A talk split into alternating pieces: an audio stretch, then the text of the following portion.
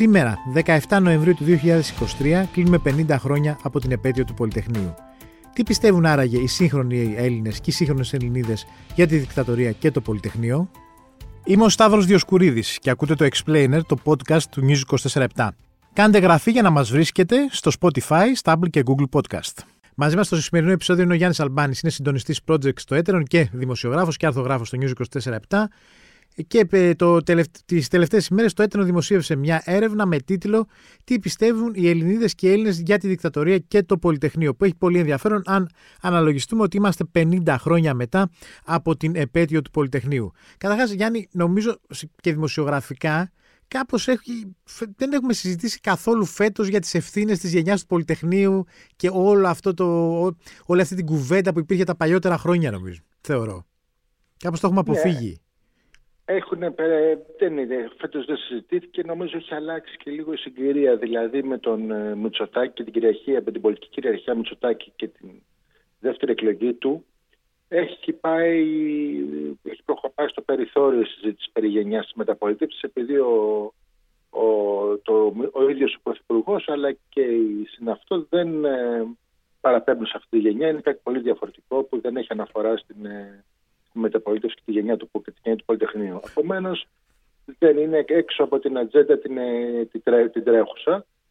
Αν και νομίζω ότι με τα 50 χρόνια του Πολυτεχνείου και ακόμα περισσότερο με τα 50 χρόνια της μεταπολίτευσης του χρόνου, έχουμε μια πολύ καλή ευκαιρία να κουβεντιάσουμε τι έχει συμβεί αυτό το μισό αιώνα στην Ελλάδα, να κάνουμε τον απολογισμό της δημοκρατίας, να ξαναδούμε την, ε, τα χαρακτηριστικά της, της, της δικτατορίας και θα έλεγα να συνειδητοποιήσουμε ακόμα βαθύτερα τη σημασία της ε, ε, εξέγερσης του Πολυτεχνείου και να αποτίσουμε φόρο τιμής σε αυτούς τους ανθρώπους, χάρη στους οποίους ε, αυτά τα 50 χρόνια ε, έχουμε την καλύτερη δημοκρατία που έχει γνωρίσει ο τόπος από την ε, γέννηση του ελληνικού κράτους.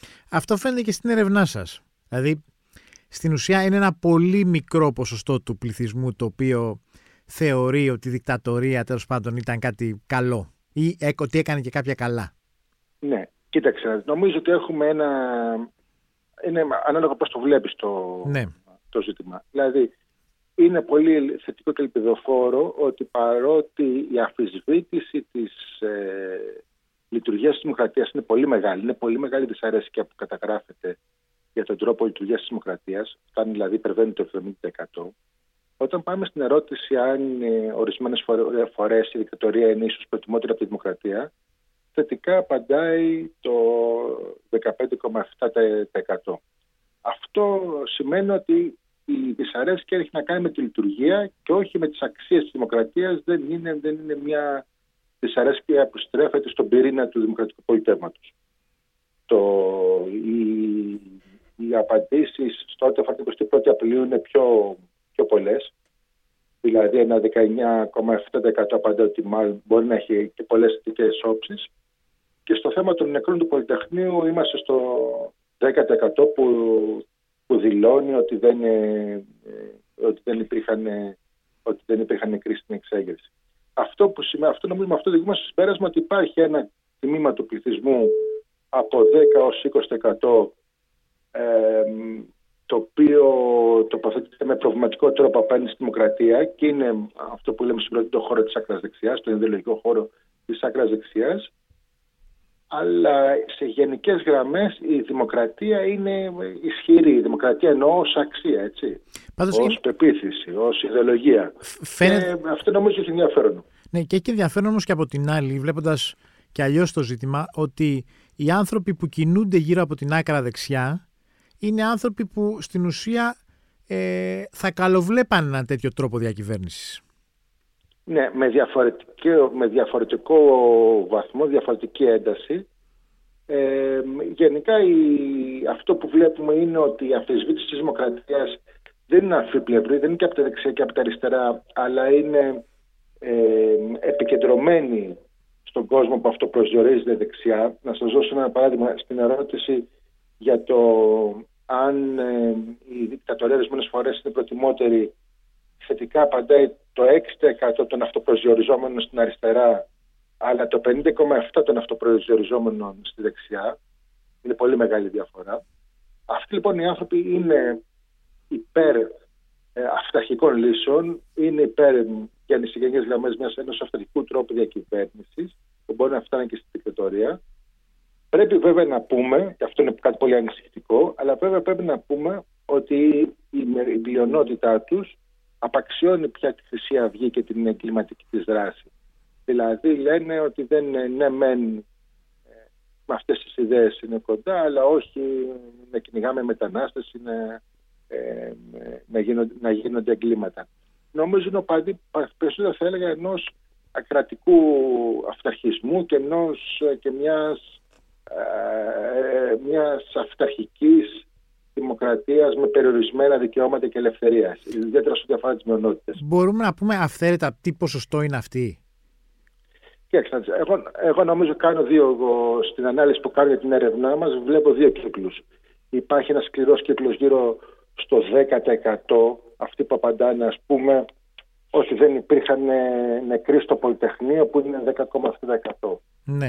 Ε, το πήγαινε το απαντήσει αυτό είναι μια πολύ, δηλαδή τώρα είναι ένα ακραίο fake news, δεν έχει καμία ιστορική τεκμηρίωση, είναι ψεκασμένο, είναι μια κοντική τοποθέτηση. Εδώ έχουμε ένα ανησυχητικό, έχουμε ένα σκληρό πυρήνα ε, ακροδεξιών τοποθετήσεων που είναι διψήφιος. Δηλαδή, όπως είδαμε και αυτό που είδαμε και στις εκλογές, ότι τα τρία κόμματα, τα ακροδεξιά πήραν αθλητικά διψήφιο ποσοστό, το βλέπουμε και στην έρευνα και το έχουμε δει και σε παλιότερες έρευνες του έτερου.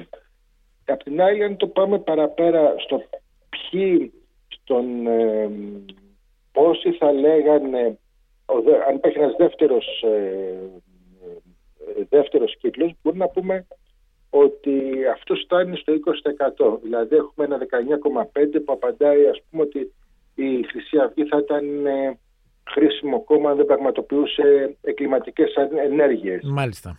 Έχουμε την, ε, κοντά στο 20% την απάντηση ότι η δικτατορία έχει και πολλά θετικά.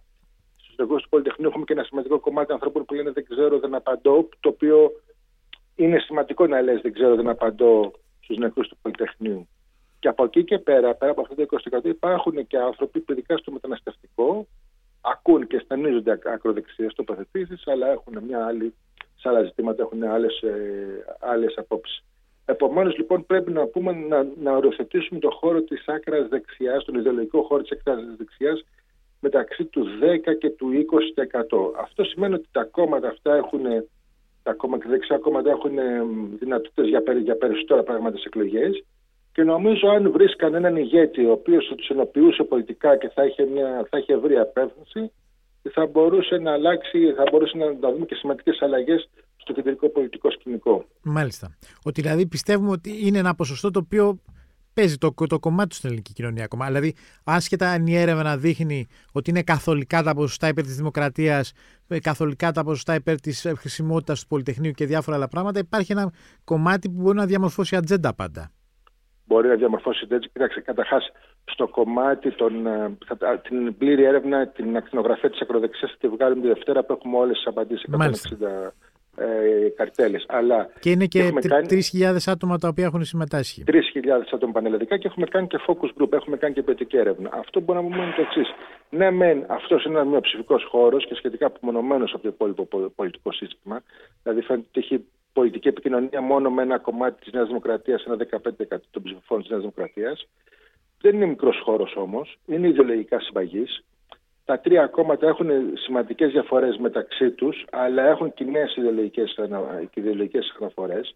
Και έχοντας την εικόνα, επειδή έχω δει και τα focus group, δεν είναι κόσμος περιθωριακός, δεν είναι κόσμος λούμπεν, είναι κόσμος ε, καθημερινός ε, ε, μέσο όρο. Επομένως, είναι, είναι ένας χώρος που έχει ε, απήχηση στην εμβέλεια. Δεν πρέπει να μεγαλοποιούμε. Δηλαδή δεν μπορεί να γίνει αυτός ο χώρος ακροδεξιάς, της ακροδεξιάς να γίνει πλειοψηφικός ε, τα επόμενα χρόνια.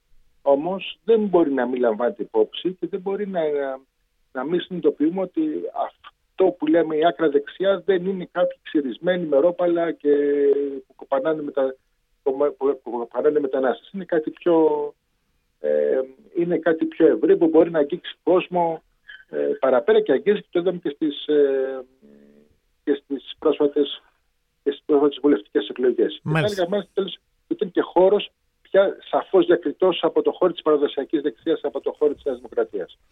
Μάλιστα. Γιάννη, ευχαριστώ πολύ. Εγώ ευχαριστώ για την ευκαιρία που μου δώσετε. Ήταν ο Γιάννης Αλμπάνης, δημοσιογράφος και συντονιστής project στο Έτερον. Στον ήχο ο Θανάσης Κοτούλας.